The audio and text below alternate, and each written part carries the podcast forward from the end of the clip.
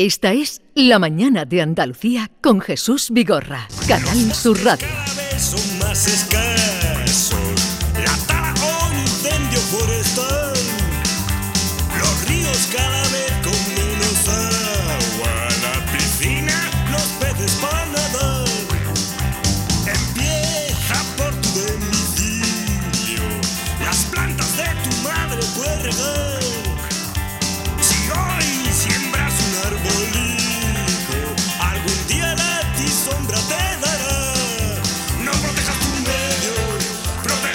Al cambio climático que nos propone, eh, reflexiones que nos propone eh, Javier Bolaño. Javier, buenos días.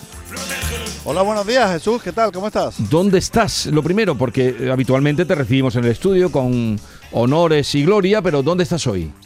Pues mira, me encantaría decírtelo, pero no tengo ni idea.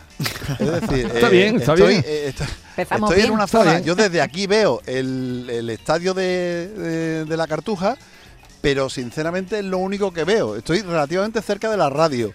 Y, y la persona que nos va a decir dónde estamos exactamente es Juan Cuesta de, de Ecologistas en Acción. ¿Qué tal, Juan? ¿Cómo estás? Hola, buenos días.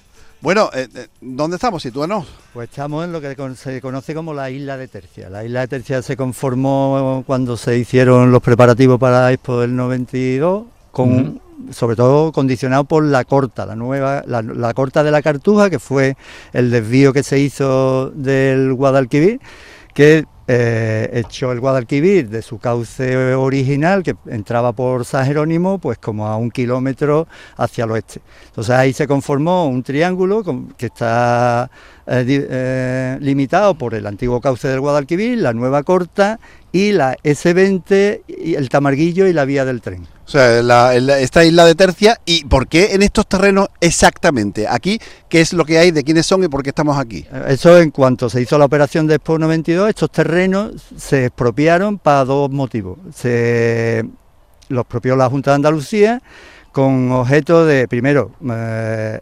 echar los sedimentos que se iban sacando de la nueva de la nueva corta, con lo que tenemos aquí tres montículos artificiales que son sobre los que llevamos mucho tiempo actuando en reforestaciones desde Ecologista Nación.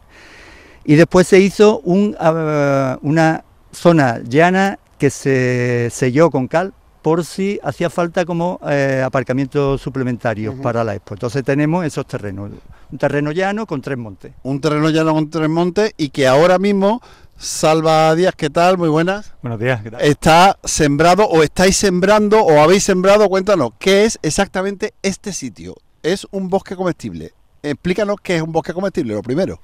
Bueno, pues mira, eh, aquí lo que se pretende hacer es un bosque comestible de varias hectáreas con objeto de que sea un, un una despensa de comida en los tiempos venideros del cambio climático y de y la estimación de, de colapso.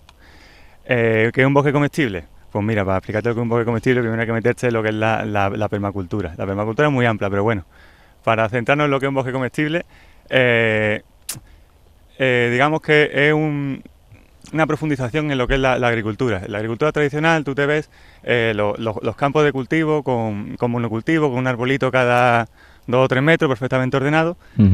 Y digamos que la permacultura busca asemejarse a la naturaleza. Tú ves un, un bosque natural, resulta que un bosque natural tiene mucha más biodiversidad, tiene mucha más biomasa, o sea, es un esplendor de, de- vida y no requiere mantenimiento y no requiere agua. Entonces la permacultura busca hacer sistemas agrícolas basados en estos principios, es decir, en un bosque comestible eh, tú tienes el árbol grande, el árbol bajo, el matorral, el matorral bajo, el prado y todo perfectamente en sinergia, es decir, plantas que se lleven bien, unido a plantas que, que atraigan insectos, polinizadores, también se ponen plantas que regeneren el suelo y bueno, en fin, todo esto entre reliado, mm, buscando que sea de la forma más autónoma posible y buscándose incluso que los ciclos naturales de las plantas vayan solas, es decir, tú a lo mejor no coges todos los pimientos y dejas que algunos se mueran para que Sí. la siguiente generación vuelvan a, a surgir solos. Bueno, eh, no sé si habéis entendido el concepto de, de bosque comestible, eh, el concepto de permacultura, es decir, un diseño absolutamente natural en contraposición a los cultivos que estamos acostumbrados a ver eh, Como una habitualmente en- imitación en de la terrenos, ¿no? naturaleza, ¿no? Javier? Una imitación de, de la naturaleza lo más, lo más posible, ¿no? Claro, claro, si se busca siempre la, la búsqueda de los, los sistemas naturales van a ser lo más perfecto porque se llevan forjándose desde que existió la vida. Sí. Entonces los sistemas agrícolas van a estar mm, sesgados. Tú en un sistema agrícola tradicional tienes el problema de las plagas. ¿Por qué tiene el problema de las plagas? Porque tiene un solo alimento. Una especie de insecto va a reproducirse hasta que se acabe el alimento. Entonces tienes que añadir eh, pesticidas. En un bosque Sí. de alimento, ¿qué pasa? Porque tú tienes muchas especies diferentes. Entonces van a surgir eh, insectos diferentes que van a competir entre ellos, no se va a hacer ese desequilibrio ecosistémico. Al mismo tiempo que se busca, eh, se ponen lo que se llaman hoteles de insectos para traer insectos carnívoros, es decir, son soluciones basadas en la naturaleza que finalmente luego la- los resultados son que son mucho más productivos y requieren menos agua. Lo que es un Tenemos bosque un- natural tenemos- y salvaje. Eso es, eso es. Tenemos eh, ya un primer paso que se ha dado aquí muy cerca en San Jerónimo, donde hay un, un bosque comestible, aunque con unas características un poco diferentes, ¿no? Que es el primer paso a este gran bosque, porque esto es una zona absolutamente salvaje. Allí hay algo parecido, ¿no? Claro, en, en San Jerónimo, en la calle Cataluña, al lado del monasterio, lo que hicimos fue plantar 20 árboles frutales de libre acceso, para que fueran allí para los vecinos, para que en realidad buscamos un poco que mm, el, el- retomar el contacto, ¿no? que la comida no sale del supermercado, la comida sale del árbol. Entonces, claro, en estos tiempos de inflación, de sequía, de falta de producción, eh, ahí lo que buscábamos era que eso, que la fruta saliera a la calle. Un melocotón que sale de un árbol no, no entiende de inflación, no entiende de economía, no entiende de mercado. Lo coges y te lo comes y, y ya, y te quita el hambre igual. Eh, te- tenemos por aquí, mira, eh, vamos andando, vamos caminando gente por aquí, Salvador. Vamos a, a ver un poco, bueno, cuenta, esto de aquí es un acebuche, ¿no? Aquí tenemos un acebuche por aquí y luego tenemos garbanzos en esa zona. ¿Por qué habéis plantado garbanzos en primer lugar? Claro, el- un, un bosque empieza desde abajo, poco a poco se va generando. Tú, el bosque no empieza así, plum, y de repente tiene un- unos, pinos, unos pinos de 100 metros de alto, no, no. Aquí se empieza abajo, entonces resulta que, lo- que los garbanzos son leguminosas. Los la- las leguminosas provocan eh, que se eh, nitrogene el suelo, a- a- se aportan muchas bacterias, entonces bueno, eh, una base es empezar a, a- a conformar un suelo sólido. Los, los bosques comestibles requieren mucha más mm, complejidad de, de conocimiento agrícola que un, que un bosque tradicional, que un cultivo tradicional.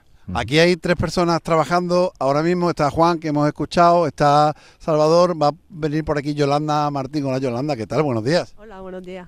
Yolanda, que además resulta que era compañera mía de instituto. Lo acabo de descubrir ahora mismo.